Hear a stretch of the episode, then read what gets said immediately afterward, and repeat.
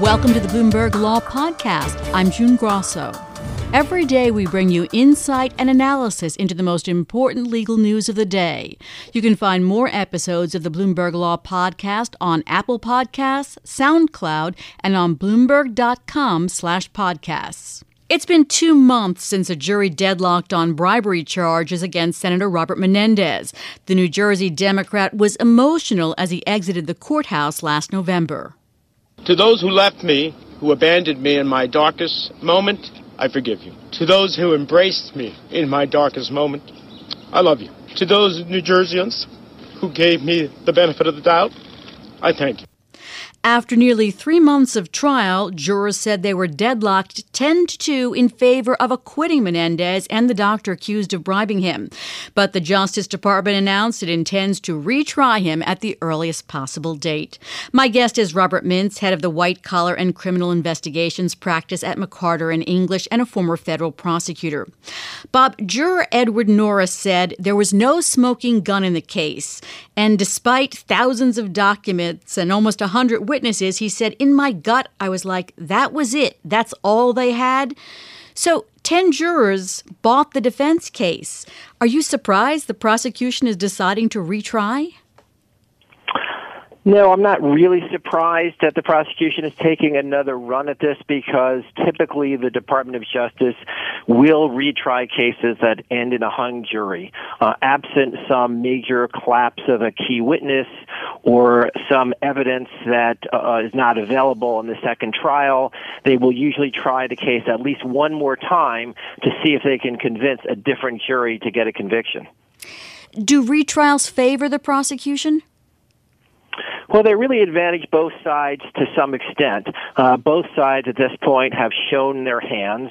The government knows what the defense is going to present, and the, and the defense knows how the government's going to present its case. And both sides really have an opportunity to change their tactics slightly. So I think we can see from the government an opportunity to streamline their presentation and keep it more focused. But ultimately, prosecutors have the, the higher mountain to climb here because they've got to convince all 12 jurors that the relationship between Senator Menendez and Dr. Melgen was more of a corrupt bargain than a true friendship. Tell me about the McDonnell case and which is a Supreme Court case and how it affects this bribery conviction this bribery prosecution. Sure, the Supreme Court case uh, of McDonnell refers uh, to a case involving uh, former Virginia Governor Bob McDonnell. And in that case, the Supreme Court reined in prosecutors by ruling that the government had to show a direct line between gifts and official acts. And the official acts had to be something more than merely arranging a meeting. In other words, some official action had to be taken or influenced.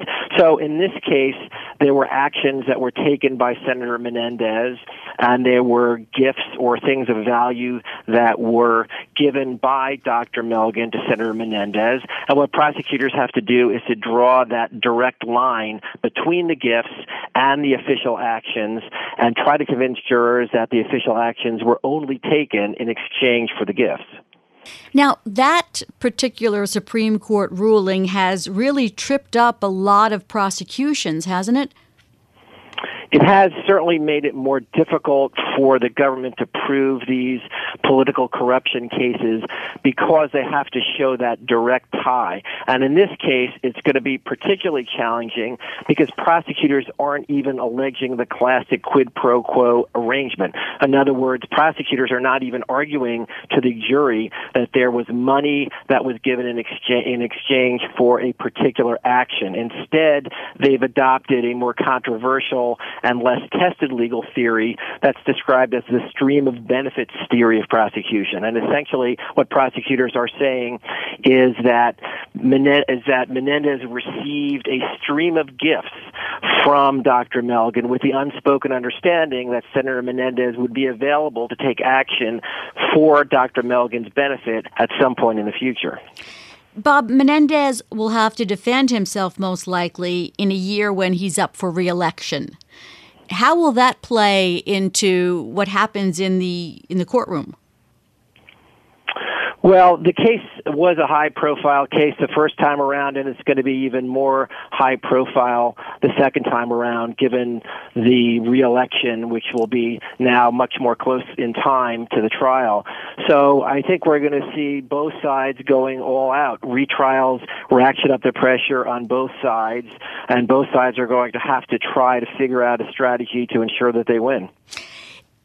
The prosecutors made a motion to preclude improper arguments that was very interesting. Tell us about it.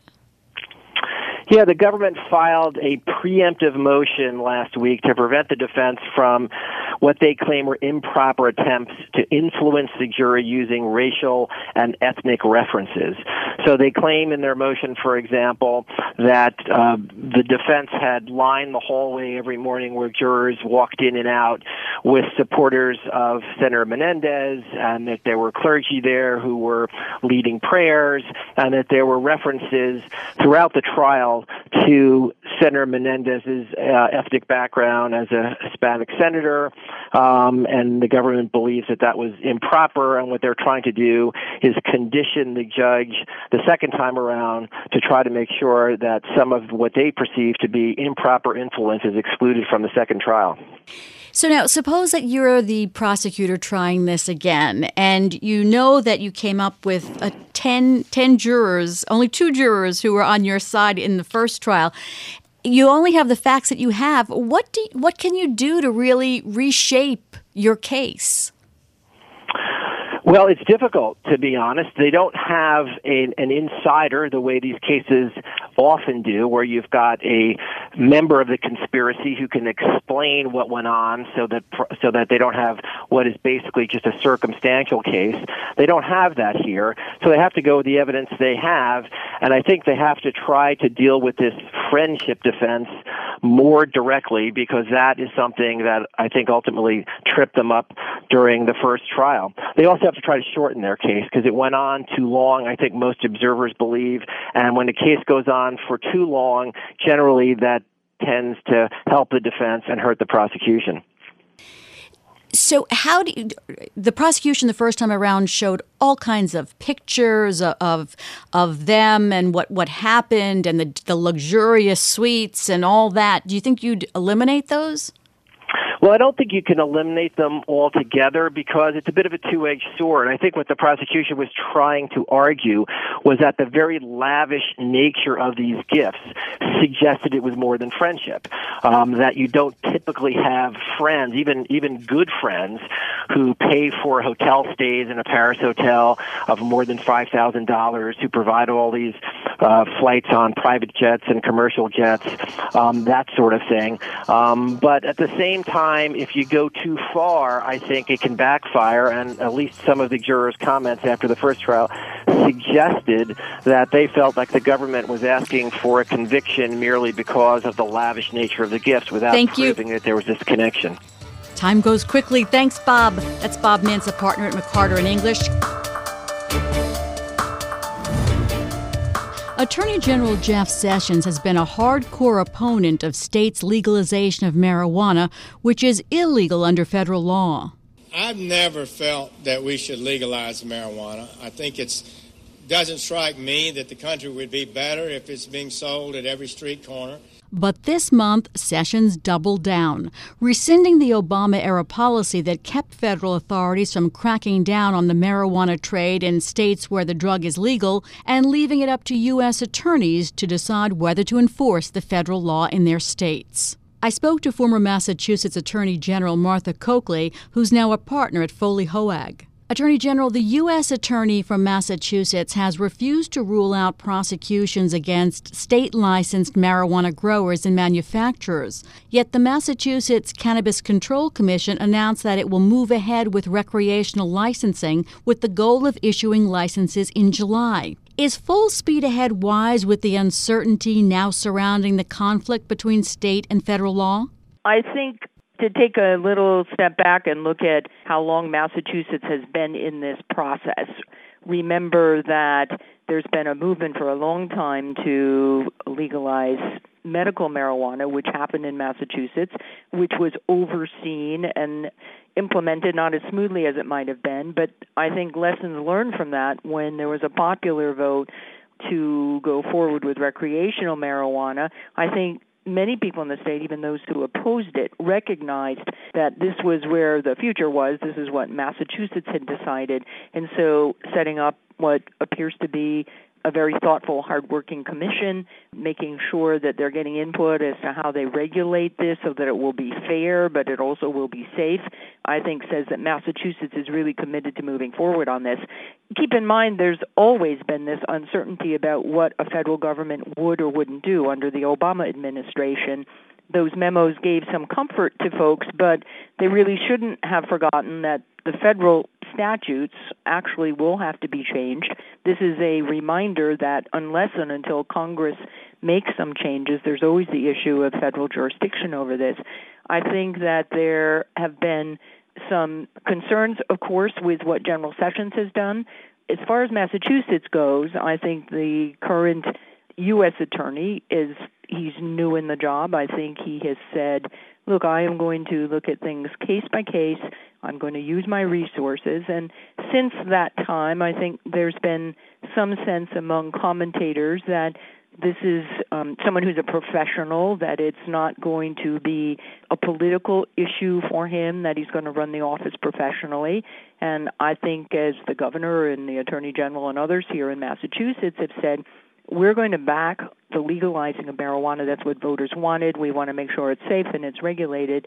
You know, I think that people are going to watch very closely to what the new U.S. attorney not only says, but what he does. But I think there is a growing sense that in light of the public support for this, the regulation in place, um, I think people know there's always uncertainty here, but that it's less and less likely that unless there is illegal activity, even under state law, whether it's money laundering or something that even violates state law, you know, I, I think the history of that office and what this U.S. attorney says, I think makes it less likely that there will be you know, enforcement at the federal level, something that nobody locally wants to see happen by and large. Sessions has given U.S. attorneys discretion to do that. I know there were U.S. attorneys who have spoken more forcefully about not going forward on these cases, but I think this U.S. attorney has pretty much signaled that he wants to keep his options open, but he, he will be guided by what the resources of his office are in looking at things on a case by case basis.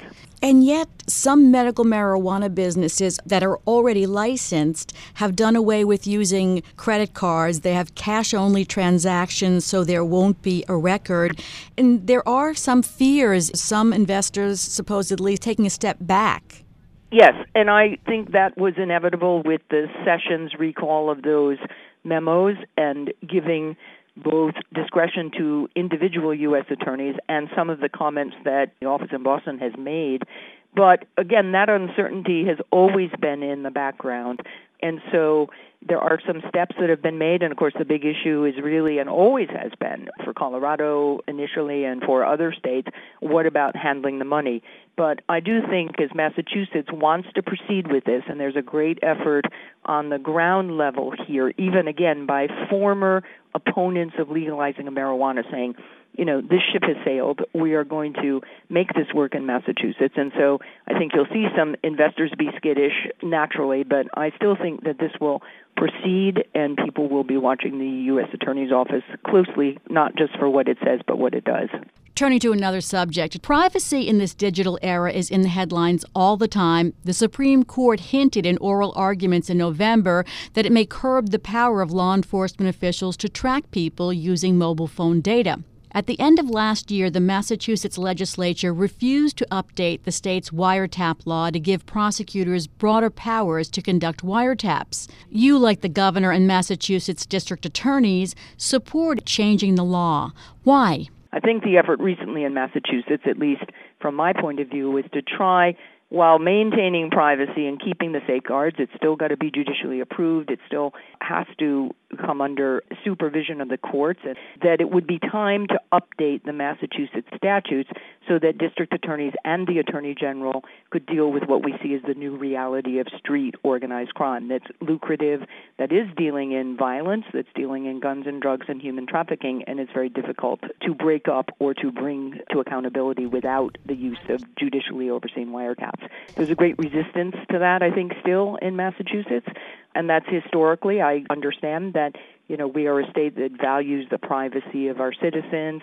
And so this is always the discussion that law enforcement has with others in the state about how we keep people safe and how we protect individuals' privacy. Is it likely that the legislature will update the wiretap law anytime soon?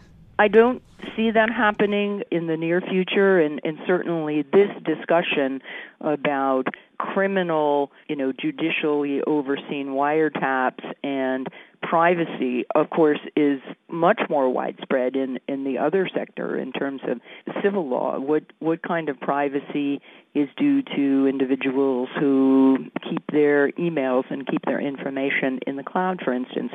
And as we have these debates about how do you protect privacy and confidentiality in the digital age, in some ways, the criminal justice issues have taken a little bit of a backseat, I think, to that discussion. That's former Massachusetts Attorney General Martha Coakley, now a partner at Foley Hoag. Thanks for listening to the Bloomberg Law Podcast.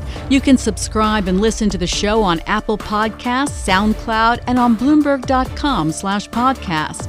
I'm June Grosso. This is Bloomberg.